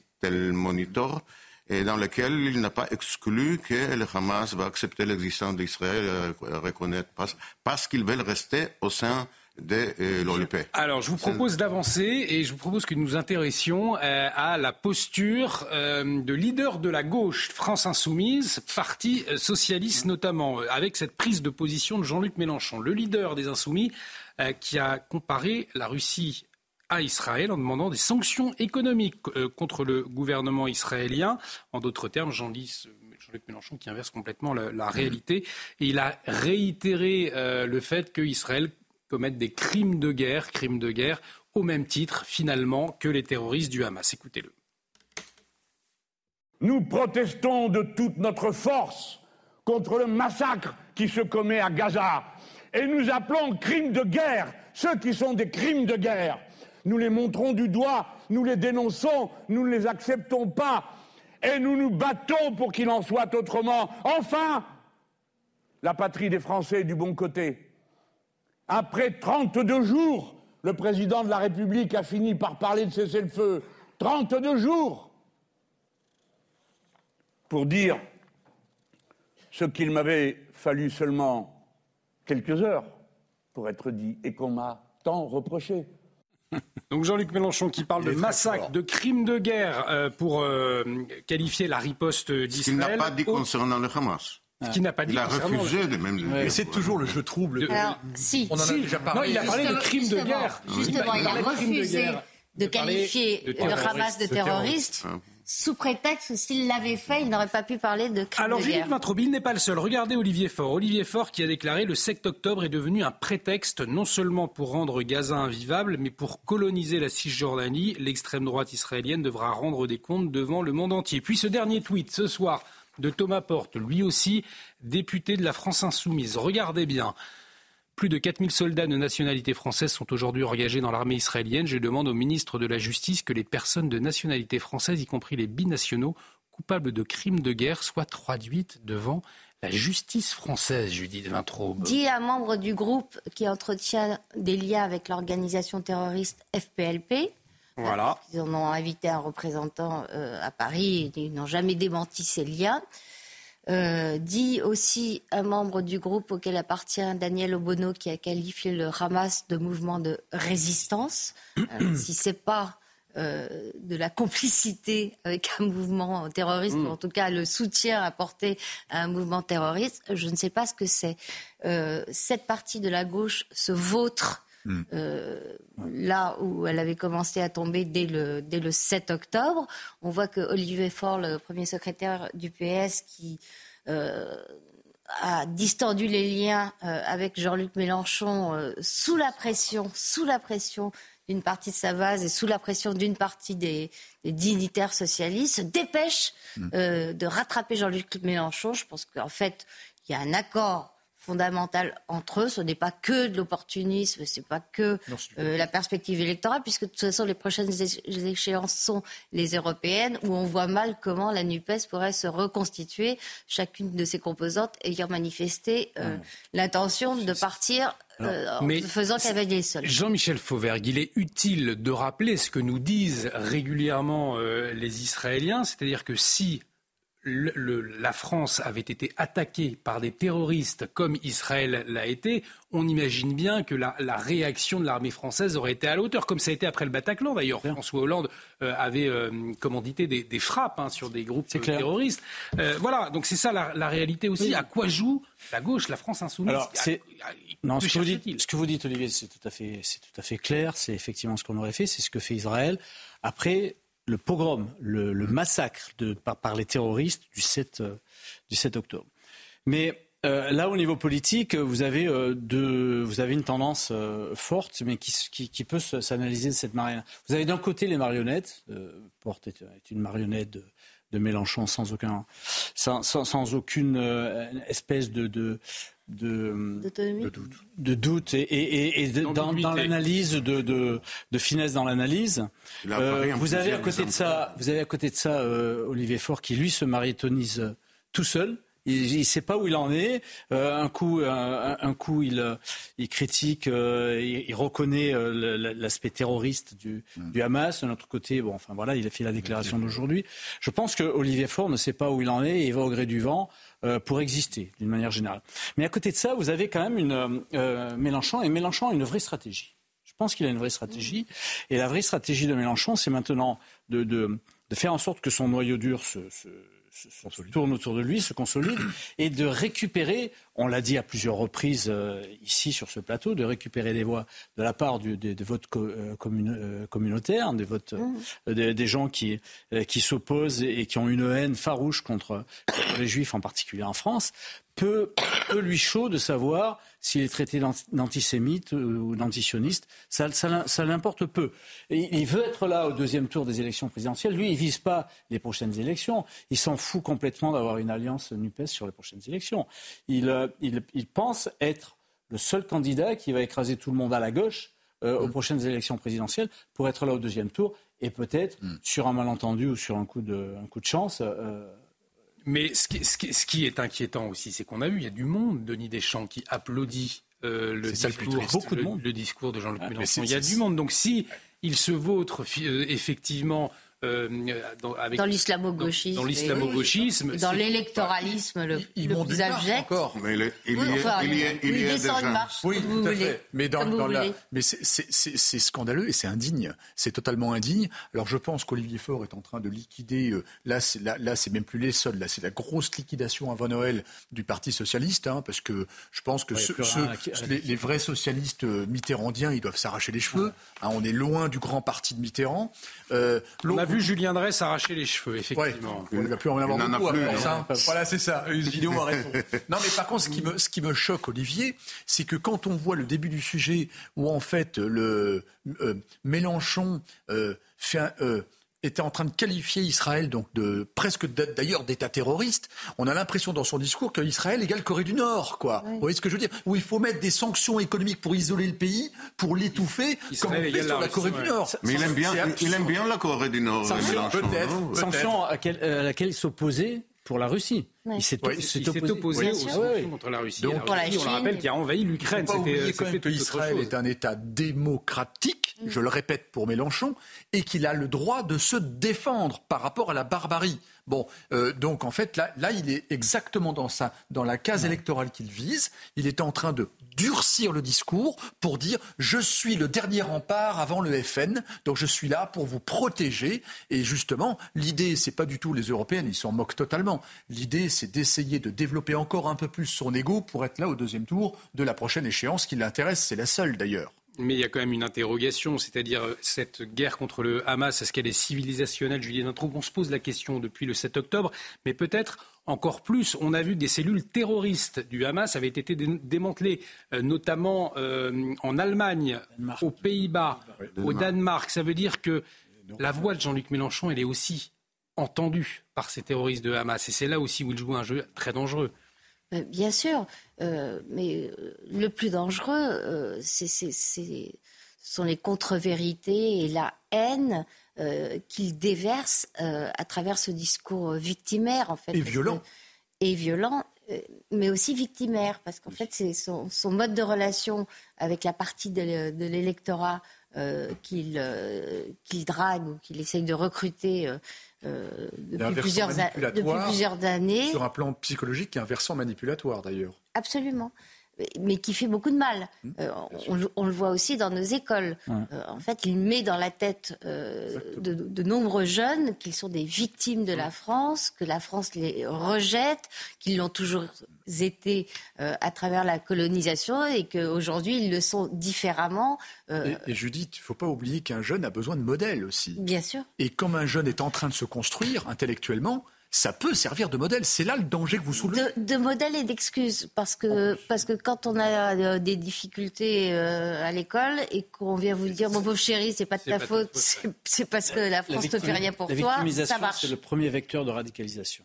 Alors, à propos oui. de radicalisation, justement, peut-être pour clore ce dossier, Jean-Michel Fauvert, que j'évoquais tout à l'heure, euh, euh, ces terroristes, ces cellules terroristes, en tout cas, qui ont été euh, démantelées par les services, notamment en Allemagne, aux ouais. Pays-Bas.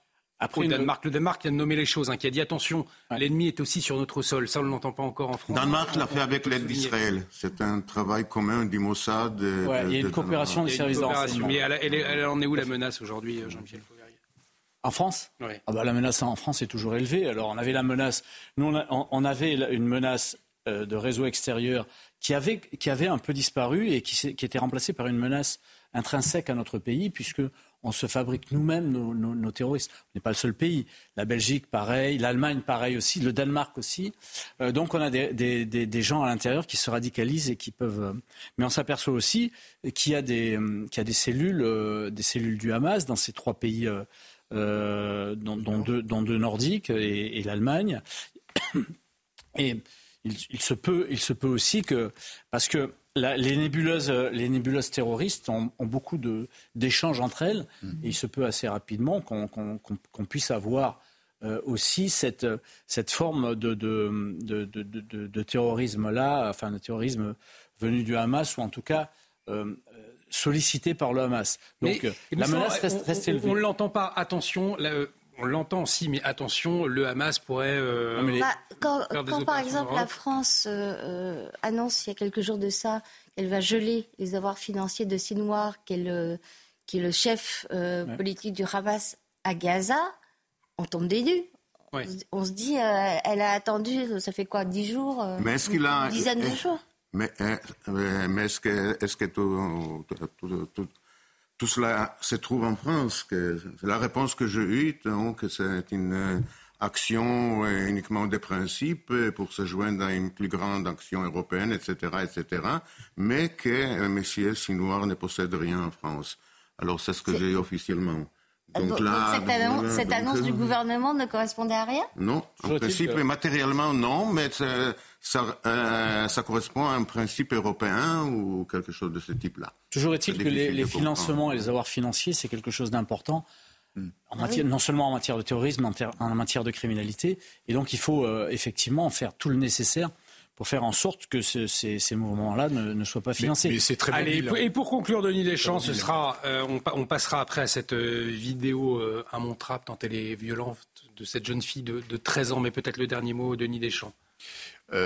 Effectivement, les financements, il faut les couper indiscutablement, mais malheureusement, l'argent est très mobile. C'est-à-dire qu'en quelques secondes, ça se déplace, sauf des avoirs euh, de la pierre, hein, où là, ça ne se déplace pas.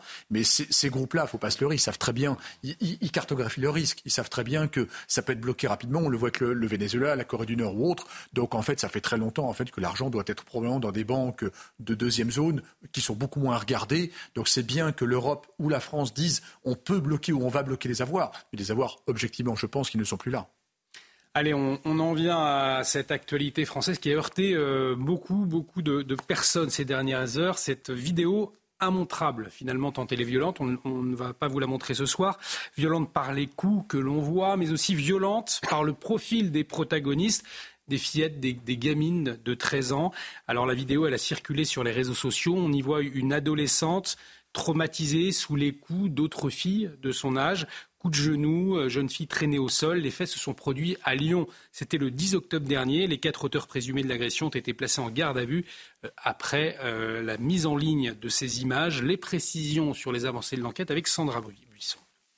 Les quatre jeunes filles suspectées d'avoir participé en filmant ou en portant des coups à l'agression d'une adolescente de 13 ans et demi le 10 octobre dernier sont actuellement entendues par les enquêteurs sous le régime de la garde à vue. Les violences avaient été commises dans le 9e arrondissement de Lyon, les jeunes filles laissant la victime sur place après les faits. C'est suite à la diffusion sur les réseaux sociaux de la vidéo de cette agression qu'une des suspectes, âgée de 13 ans et demi elle aussi, s'est présentée ce jeudi soir au commissariat avec sa mère. Elle a expliqué que depuis la mise en ligne de cette vidéo, elle était l'objet de menaces de mort sur les réseaux sociaux. L'adolescente rouée de coups a, elle, porté plainte deux jours après son agression, agression qui lui a occasionné une journée d'ITT. L'enquête est en cours, ouverte pour violences aggravées et menaces de mort réitérées. Alors, Amaury Bucco, journaliste police-justice à Valeurs Actuelles, euh, témoignait tout à l'heure sur notre en-tête. Il, a suivi de, près euh, cette affaire, il la suit de près. Il a pu s'entretenir avec le père de la victime. Écoutez-le. Déjà, pour comprendre l'état d'esprit de la famille, il faut quand même comprendre que dans cette affaire, il ne s'est rien passé pendant deux mois. C'est-à-dire que les faits ont eu lieu le 10 octobre, la plainte n'arrive que deux jours plus tard parce que le père va avec sa fille au commissariat. En fait, le jour de cette agression, c'est la mère de la fille. Les parents sont séparés. Hein. C'est la mère qui s'en occupait. C'est elle qui l'a amené à l'hôpital. Mais elle n'a pas déposé de plainte. Donc c'est son père deux jours plus tard qui s'y rend. Pendant deux mois, il ne se passe rien. Pourtant, la plainte en fait de la jeune fille est, très détaillée. Elle donne des prénoms, elle donne même des numéros de téléphone. Donc j'allais dire, euh, la police avait des éléments, mais peut-être faute de moyens euh, de la justice ou de volonté, euh, l'affaire n'avait pas avancé et c'est effectivement grâce à la diffusion de cette vidéo sur les réseaux sociaux que finalement ça a mis un coup de projecteur sur l'extrême violence de ces images et donc que la justice a mis un coup d'accélérateur avec en une journée eh bien, euh, quatre euh, gardes à vue des, des présumées agresseuses. Amaury Bucco, donc, qui témoignait cet après-midi. Alors, ce qui interpelle effectivement, c'est le délai. Le père de la victime porte plainte le 12 octobre et il a fallu ah. attendre deux mois. C'est-à-dire qu'il a fallu attendre que cette vidéo circule, Jean-Michel Fauvergue, pour que les autorités se saisissent du dossier, finalement. Alors, je vais tenter une explication qui vaut ce qu'elle vaut. Euh, pour qu'il y ait délit, il faut une interruption de travail de plus de 8 jours. Une ITT de plus de 8 jours. Là, elle, a une ITT, alors même si on est mineur, euh, ça s'appelle des ITT, des interruptions de travail, de, de, de, une, euh, de un jour, ce qui fait que, euh, bien évidemment, et donc c'est une contravention. Contravention de, ça va être une contravention de quatrième classe ou de cinquième classe. Et donc, du coup, il n'y a, a, pas de procédure pénale derrière, même si c'est une mineure. Et, et, le fait que la, la, la vidéo circule fait que euh, là, il y a un, autre délit qui est constitué. Et effectivement, on passe à autre chose là, de, ce point de vue-là. Voilà l'explication que je peux tenter euh, ce soir, non, mais sans grande conviction. Mais oui, mais c'est sans grande conviction parce que l'explication du code pénal. C'est sans grande conviction puisque quand on voit les images de Nid Deschamps, c'est une violence absolue. Quand on entend, ça fait mal au cœur. Quand on entend cette jeune fille, cette victime supplier, euh, supplier que, que, que ses bourreaux arrêtent, c'est absolument terrible. Alors effectivement, peut-être un jour c'était mais derrière, c'est C'est des gamins, ils ont 13 ans. 13 ans et là, on voit le terreau. Alors, vous voyez, là, on voit la conséquence. C'est pas une cause, c'est une conséquence, faut pas se tromper. C'est une conséquence de deux choses. Un, du délitement total de l'école et un délitement total de l'éducation des parents. Parce qu'à 13 ans, moi, j'ai souvenir, et vous peut-être aussi, que quand on faisait une bêtise, on s'en prenait une. Et on la ramenait pas. Je pense que ces gamins devraient en prendre une ou deux par leurs parents. Petit 1, petit 2, c'est le terreau de la voyoucratie. Là, on a exactement la démonstration qu'à 13 ans, ils sont bien partis pour faire une petite voyoucratie bien comme il faut. Et ça, c'est pas normal. Donc là, je pense qu'en fait, on en a parlé de, sur ce plateau il y a, le week-end dernier. Je pense qu'il serait bien que les parents soient poursuivis aussi parce que le code, les lois le prévoient ça, que les parents sont également responsables quand les gamins font des conneries. Donc mais, là, sans responsable pénal. Mais Julie de Vintraud, c'est vrai qu'il y a un cap qui a été franchi quand on voit ces jeunes filles de 13 ans avec autant de violence. Oui, ça interroge à la fois sur le rôle des parents et à la fois sur le rôle, euh, et bien finalement, de l'atmosphère dans laquelle grandissent ces jeunes filles de 13 ans. Euh, qui il y a autour pour que derrière on voit autant de violence oui, c'est surtout que, euh, sauf erreur de ma part, en fait, la vidéo a été postée par l'une des filles qui ont commis Mm. Euh, l'agression. Donc c'est une façon de revendiquer son geste. Ça veut dire que là où elles vivent, dans ce vase clos, c'est un geste dont elles peuvent se glorifier. Euh, en fait, ça, ça, veut dire que est, on est dans une sphère qui est totalement hermétique, à tout ce que peuvent porter la France comme valeur, euh, comme respect de l'individu et, en matière de droit également. On, est ailleurs. Mais c'est peut-être le microcosme du monde dans lequel on vit aujourd'hui, euh, euh des, mondes violents et justement des rapports qui se développent. En fait, la, en fait, la mise en ligne euh, de cette violence-là, il me semble que c'est le but final de cette action, en réalité. Oui, C'est le but final, c'est pas. C'est un titre de gloire. Oui, c'est un titre de gloire. Et euh, ça, ça, permet de, de, de, se faire mousser auprès des copains. Mm. Ça permet aussi de ridiculiser et de, de, porter une nouvelle violence psychologique à cette, cette pauvre euh, victime. Mais le paradoxe, c'est cette vidéo qui a permis aussi aux autorités de, de. Bah oui, parce que quand, quand vous avancez les, le dossier. un délit, bien évidemment que derrière, vous donnez à la police et à la gendarmerie toutes les preuves nécessaires. Mais je pense que pour, plus vite, pour les auteurs, ça n'a aucune importance. Non, exactement. Je pense qu'ils sont, ils, se trouvent dans un jeu. Il y a aussi un, autre aspect que l'on peut souligner, Denis Deschamps, c'est que euh, la raison pour laquelle cette jeune fille euh, a été agressée, euh, puisqu'elle aurait été agressée sexuellement par le frère d'une des, agresseuses, et c'est ce que lui reprochait l'agresseuse. Il y a effectivement une plainte qui a été déposée, mais manque d'éléments, donc classé sans suite, effectivement. donc on, on peut se dire que cette euh, jeune fille de 13 ans est victime deux fois et euh, les, on peut dire au passage que les amis de la sœur euh, du jeune garçon se, faisaient une autre idée de l'honneur de ce dernier. Lui faisant donc payer ses accusations. Mais, Olivier, c'est très intéressant ce que vous dites et, merci de le rappeler parce que la cause, quand même, c'est un fait grave. Bah oui. C'est un fait extrêmement grave. Et en fait, on voit mûrir dans, dans, notre société, justement, sur, sur une appellation, on voit deux éléments. On voit d'un côté des, agressions euh, de ce type-là qui ne sont pas punies parce qu'on manque de preuves, parce qu'il y a un contexte particulier autre, et c'est dramatique pour la victime.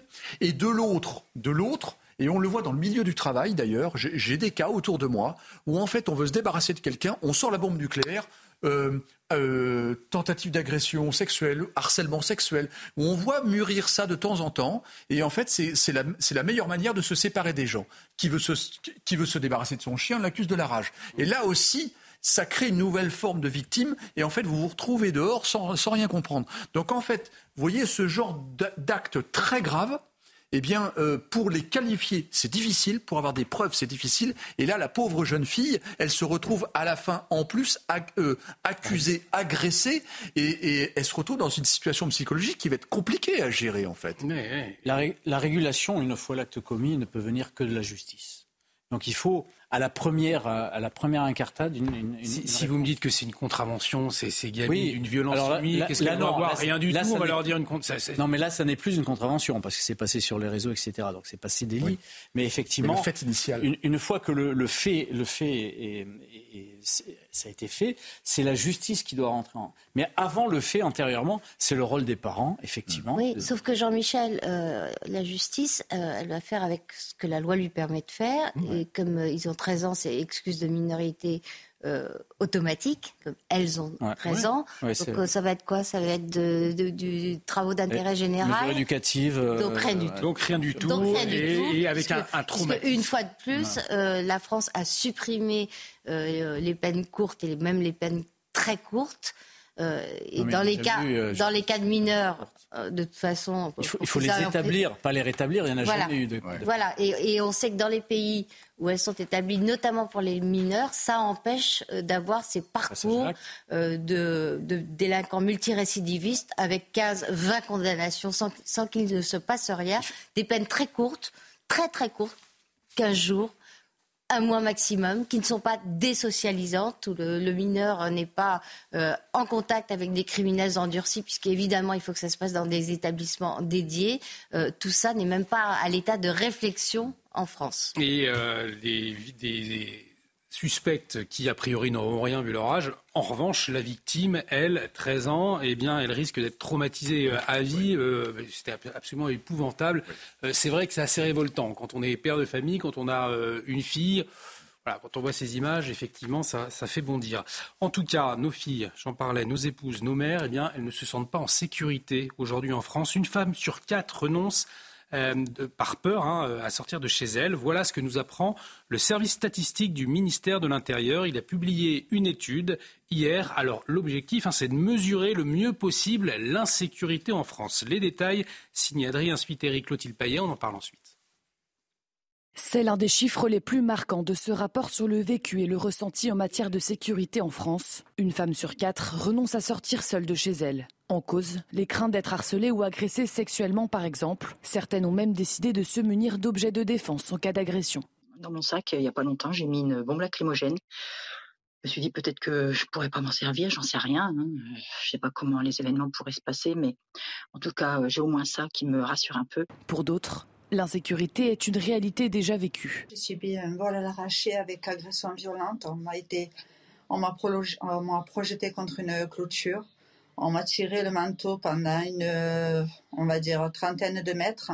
J'ai fini à l'hôpital avec le col du fémur brisé. Autre enseignement de cette étude du ministère de l'Intérieur.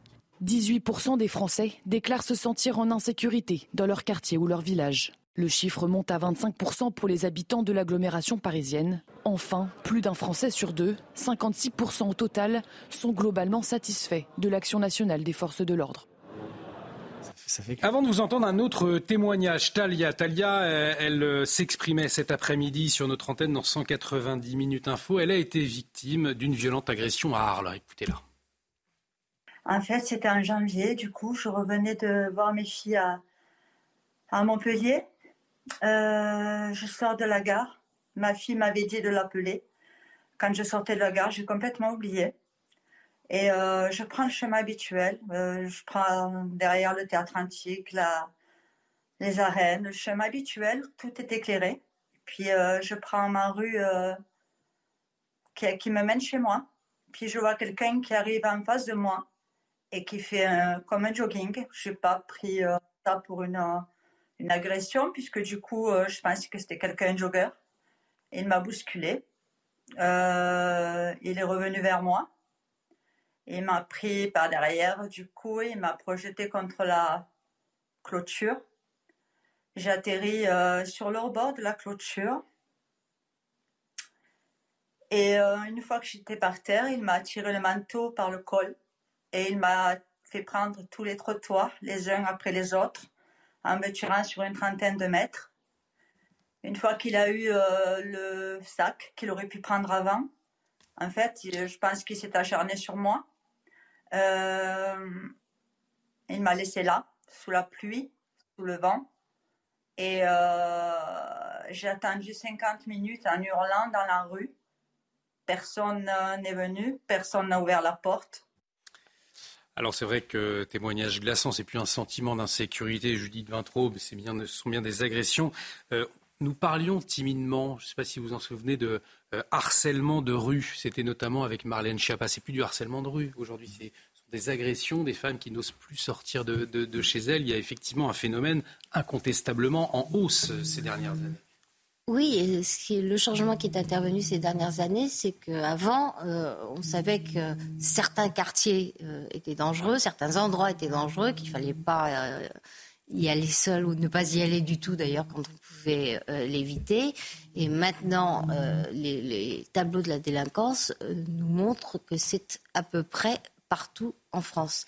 Il n'y a plus ces quartiers qui concentrent toute la sécurité et, ces quartiers euh, parfaitement euh, euh, tranquilles. C'est ça la grande nouveauté. 18% des Français qui se disent sentir effectivement d'insécurité dans leur quartier ou dans leur village. Mmh. Alors effectivement, 25% région parisienne, ça, grimpe, Denis Deschamps. néanmoins, voilà, zone rurale, petite ville, zone urbaine, finalement. mais, mais c'est important que l'État qualifie les choses et veuille les quantifier. Parce que avant de, euh, traiter un problème, il faut savoir euh, quelle mesure a ce problème. Donc ça, c'est plutôt bien, c'est la première étape. Moi, j'aimais quand même une réflexion, pour ne pas dire un doute, euh, je pense qu'on a aussi des génies. Euh, nos, hauts fonctionnaires sont très très bons pour aussi manipuler les chiffres, les saucissonner, euh, pour ne pas avoir une vue complète des éléments. Je ne rentre pas dans les détails, mais on a tous des, des exemples en tête. Maintenant, le seul problème, c'est qu'on en revient toujours à la même chose. C'est qu'est-ce qu'il faut traiter comme cause en amont pour ne plus avoir ces résultats-là? Et le travail, c'est un travail de fond en réalité. Mm. Donc c'est un héritage de 20 ou 30 ans qu'on a là, puisque ça s'est répandu partout, comme le trafic de drogue d'ailleurs, où maintenant même des petites villes en province ont des points d'île qu'ils n'avaient pas avant. Donc en fait, il va falloir traiter le, phénomène en amont. Ça va nécessiter des ressources, ça va nécessiter des moyens humains. On ne peut pas s'échapper du moyen humain. Et puis ça, demande aussi l'école, ça demande aussi le serrage de vis au par Accessoirement l'arrêt de l'immigration pour que... ça aussi, c'est un ensemble de en fait. C'est un ensemble de ça va, nécessiter aussi un peu de courage à, minima euh, pour les uns et pour les autres, et, aussi, et aussi, euh, je me permets de le dire, pour la, pour la population qui, euh, à un certain moment, prêtait aide, prêtait assistance, mmh. avertissait, etc. Tout, tout, ça est tombé en désuétude. Il va falloir peut-être retrouver un peu ce courage-là, ce courage de vivre ensemble, ce courage de prêter assistance euh, aux gens qui se, qui se font agresser, ce courage d'avertir. Euh, ce courage de dire les choses. Alors d'ailleurs, on peut peut-être dire, euh, notamment aux, femmes qui nous regardent, si vous êtes agressé, par exemple, dans le métro, on avait un professeur de self-défense notamment qui s'occupe et qui accueille des, femmes qui sont de plus en plus nombreuses hein, dans, ces sports de, à, pratiquer des sports de combat. pas, forcément pour se battre, mais pour avoir confiance en elles, puisque c'est ça aussi l'enjeu, ne pas avoir peur. Et il disait désigner la, personne, attirer les gens vers vous lorsque vous êtes agressé vous venez m'aider. C'était ça le, conseil que Il faut faire du bruit. Exactement ça. Le, premier conseil qu'on donne, c'est faire du bruit, crier si on le peut, si on n'est pas. minutes, sa dame là, sur le trottoir. C'est exactement ça. On en avait discuté d'ailleurs euh, sur ce plateau. La, la, première des choses à faire, et je tiens à le dire parce qu'il y a des gens qui nous écoutent aujourd'hui. Et, voilà, c'est de quand on est dans les transports en commun, quand on est au milieu de personnes, de gens, c'est que les gens n'osent pas intervenir parce que euh, il n'y a pas d'élément déclenchant. Ben, L'élément déclenchant, ça peut être la victime euh, qui dit mais arrêtez, arrêtez, monsieur, de, de, de, me serrer, arrêtez de faire ça. Vous voyez pas qu'il est en train de me faire ça et d'aviser les gens autour, de créer autour de cette de cette agression, une espèce de cocon qui va faire en sorte que les gens vont intervenir. Alors intervenir, ça ne veut pas dire forcément casser la figure à l'agresseur, parce que ça, il faut en avoir les moyens. Euh, mais ça va, ça va Ou bien passer des cours de Krav Maga, comme les femmes. Des cours de Krav Maga, euh, de Krav Maga, de karaté. Ou de... oui. Pourquoi toujours des, des, des, pourquoi toujours des sports de combat Non, je sais pas. Je pense que c'est le professeur de Krav Maga qui était aujourd'hui. Chinois, C'était un professeur de Krav Maga, exactement. Voilà. Qui était là dans Punchline. Donc, donc voilà, c'est ça, c'est ça. Il faut aviser les autres, les avertir, faire en sorte de faire bloc autour de soi. Et à ce moment-là, ça, ça réagira. Mais on en est, on en est arrivé là parce que il n'y a, y a pas d'intervention euh, immédiate euh, et, et, spontanée de, de la part des, des gens qui sont. Oui, enfin. Euh, Une évolution moi, de la population moi, je, aussi. Pardon, moi je comprends aussi euh, les gens qui se disent l'agresseur peut avoir un couteau. On, on, est quand même alimenté matin, midi. Non, mais je préférerais qu'ils disent l'agresseur a un couteau parce que partir oui. sur une hypothèse qui n'existe pas pour s'empêcher d'intervenir, ça me paraît un peu léger. Oui. Honnêtement. Le couteau, ça va avec les marteaux récemment. Ouais. Pas... Ça, on l'a vu effectivement dans le dernier attentat terroriste à Paris, effectivement, euh, avec ce, ce, terroriste qui avait un, un couteau et, et, un marteau. On voit aussi ce phénomène du, du, couteau de plus en plus fréquent. Là aussi, ça n'existait pas. L'établissement scolaire également. C'est ça. C'est fou. Hein. On aura l'occasion d'en reparler, bien évidemment. Il nous reste un peu euh, plus de deux minutes, peut-être pour rendre un, un hommage à, Guy Marchand. Vous le savez, Guy Marchand qui, nous a quittés, une page qui se tourne finalement.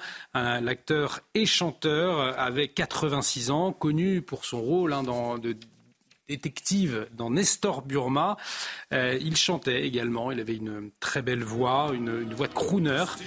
On l'écoute. Et ce slow, tout le monde connaît finalement euh, Judith Vintraube de On était Guy Marchand. On voilà, était jeunes et, et, et, un, un, slow qui a traversé hein, les, les, années. Guy Marchand, qu'est-ce que ça vous évoque, ma chère Judith Moi, ce que j'appréciais beaucoup chez lui, je ne l'ai pas du tout connu, c'est euh, cette façon d'être à la fois euh, un, un, merveilleux chanteur et toujours dans, avec une touche d'autodérision, ce qui est, mmh. ce qui est la, la, humour, la forme suprême de, de l'humour, euh, l'humour envers soi-même. C'était un crooner qui se moquait des crooners tout en chantant merveilleusement ouais. comme un Passionné de jazz, c'est un... très raffiné quelque part. Très raffiné et humble. Ah, et c'est un humour dont, dont il faisait... Euh, euh, dont il se servait dans Nestor Burma. Et, et, et d'ailleurs, j'ai une petite euh, visio que je vous ferai voir tout à l'heure euh, ah bah, dès que l'émission sera terminée. Ah oui, mais écoutez, avec, avec plaisir, mon cher Jean-Michel. Il n'avait pas le meilleur rôle dans Les Soudoués. Non.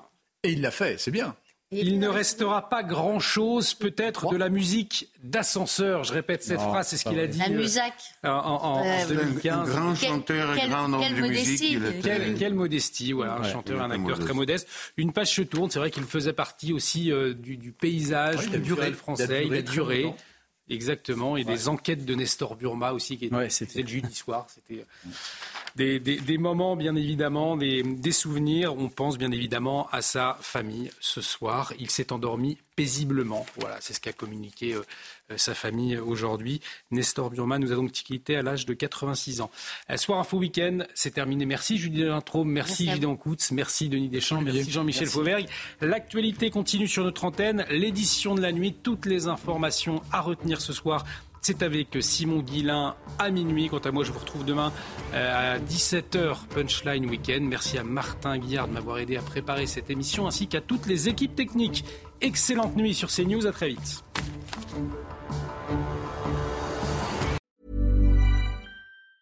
Hi, I'm Daniel, founder of Pretty Litter. Did you know cats tend to hide symptoms of sickness and pain? I learned this the hard way after losing my cat, Gingy. So I created Pretty Litter, a health monitoring litter that helps detect early signs of illness by changing colors, saving you money and potentially your cat's life. Pretty Litter is veterinarian developed, and it's the easiest way to keep tabs on your fur baby's health right at home. Go to prettylitter.com and use code ACAST for 20% off your first order and a free cat toy. Terms and conditions apply. See site for details.